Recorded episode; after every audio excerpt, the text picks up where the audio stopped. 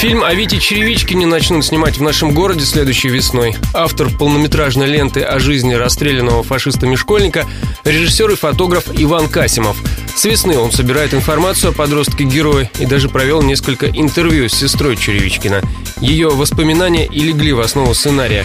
В фильме подробно описана короткая жизнь юноши от поступления в ремесленное училище до героической смерти от рук немцев в 41-м.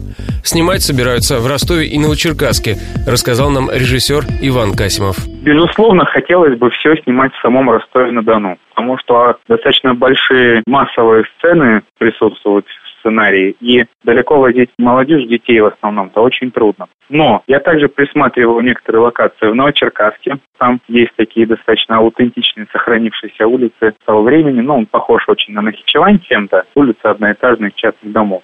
Фильм под названием «Витя Черевичкин» выйдет в следующем мае. Потом Касимов выпустит еще и документальную ленту и напишет книгу о герое.